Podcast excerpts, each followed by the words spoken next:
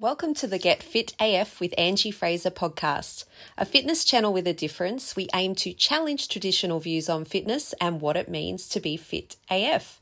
We cover real questions from real people, including my clients and friends, chat with inspiring and passionate people, and maybe the odd rant along the way. Join us to get fit AF without the bullshit.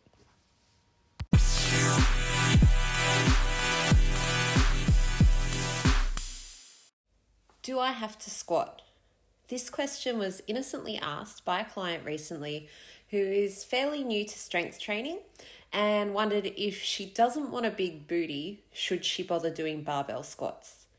There's a few parts to my answer as always, but I firstly want to say this. Just because you see it online doesn't mean the context fits your particular circumstances. Meaning, plenty of influencers and bodybuilders put out content about building their behinds with squats. But let's get real. Taking a video of yourself squatting from behind is probably just a great way to increase your reach on social media, particularly if you are selling online products.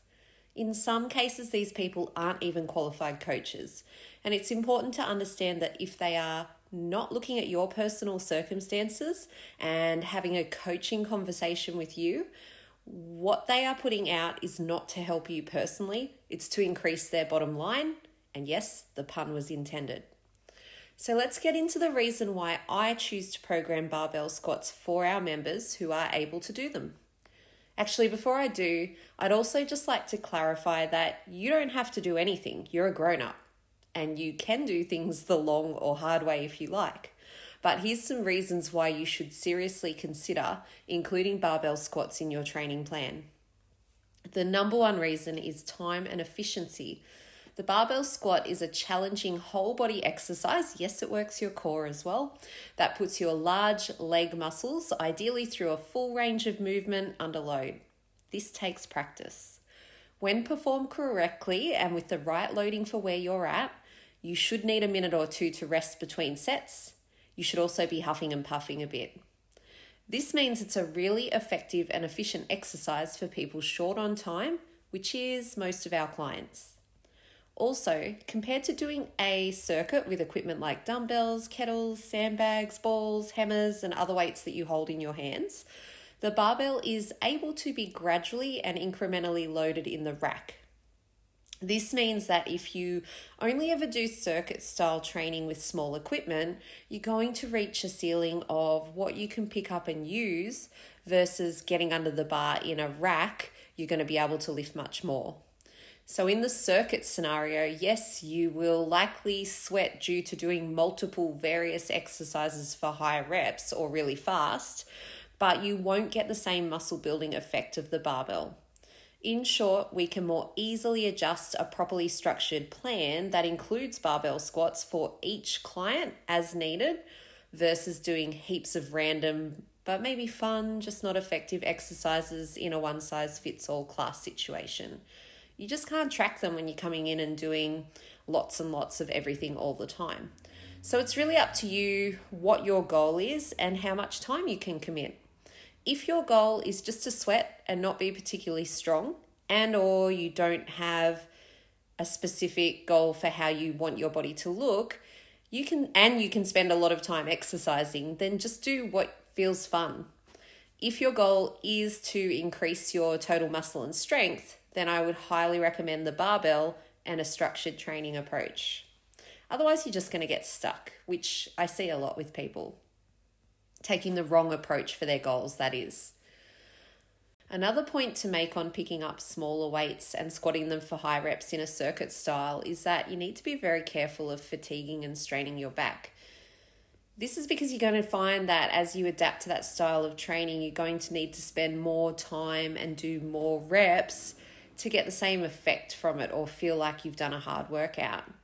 Whereas with the barbell, we can adjust your rep sets and load uh, and we can do this in the same amount of time training each week um, rather than trying to keep track of just your training time and calories burnt in a circuit. So that's some food for thought as well. The next consideration is your training frequency, so how often you train. and specificity. I usually struggle to say that. I got it out today. Specificity is training specifically for your goal. Um, your nutrition also plays a role. So there's three really key elements um, that you would need to consider if you had a specific goal of getting a bigger booty, which you may or may not have, but what I'm saying is it's a consideration for actually getting one. So to get a giant booty from lifting weights, you'd need to be probably be training a lot more than you are. And in particular, the person who asked the questions is training three times a week on a generalized training plan. So to, in order to get a big booty, she'd have to be coming in probably every day, focusing on more specific glute based exercises and how much of them she does over time probably cycling the diet as well. Particularly if you're not already genetically endowed that way, you may need to eat in a calorie surplus and go maybe go through cycles of bulking and cutting so you don't gain too much fat overall. But you want to get it in your booty, right? You want to be able to train hard enough to build that booty, so you are going to probably have to go through those cycles. AKA, most of us are probably not at risk of growing an excess booty overnight. It's really hard work. Let's all remember that athletes don't choose their sport, their sport chooses them based on the physical attributes they are born with.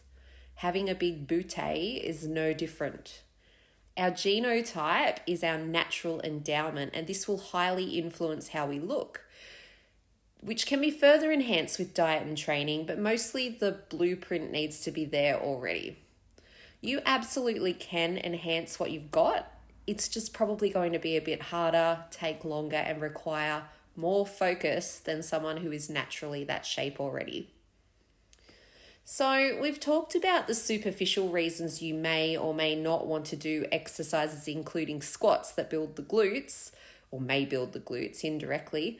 But here's a few health related reasons to do a barbell squat, such as being able to balance better, get down and up with more ease than most people I see, and avoid pains and strains caused by a lack of muscle and strength.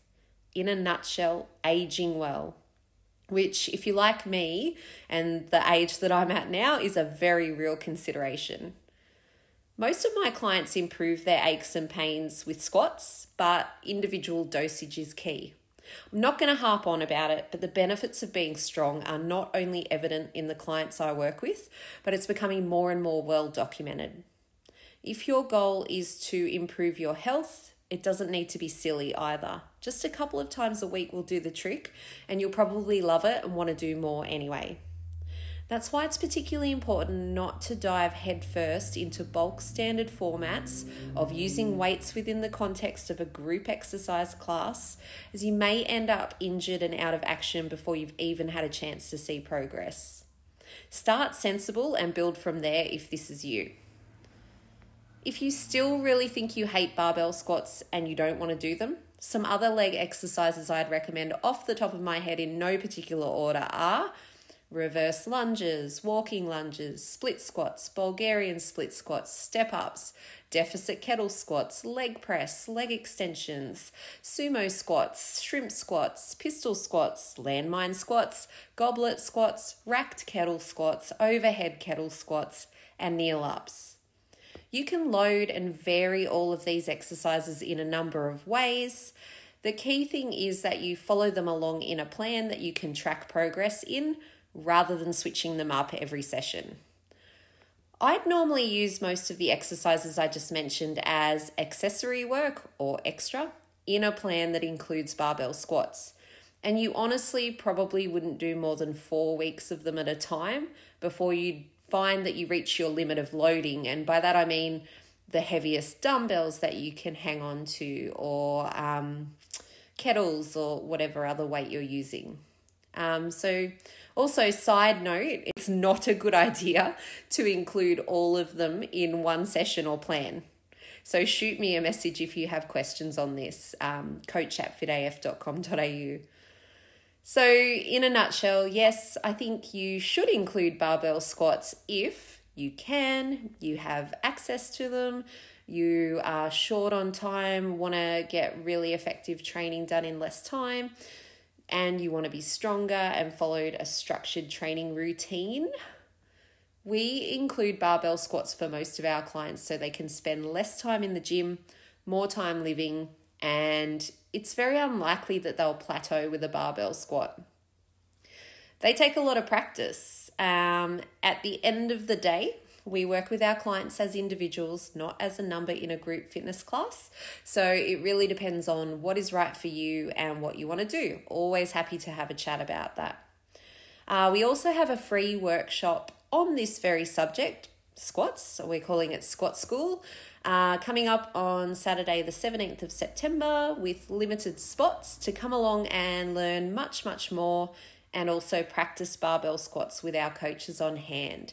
So you can sign up via the link in the show notes, and we hope to see you there if you can make it.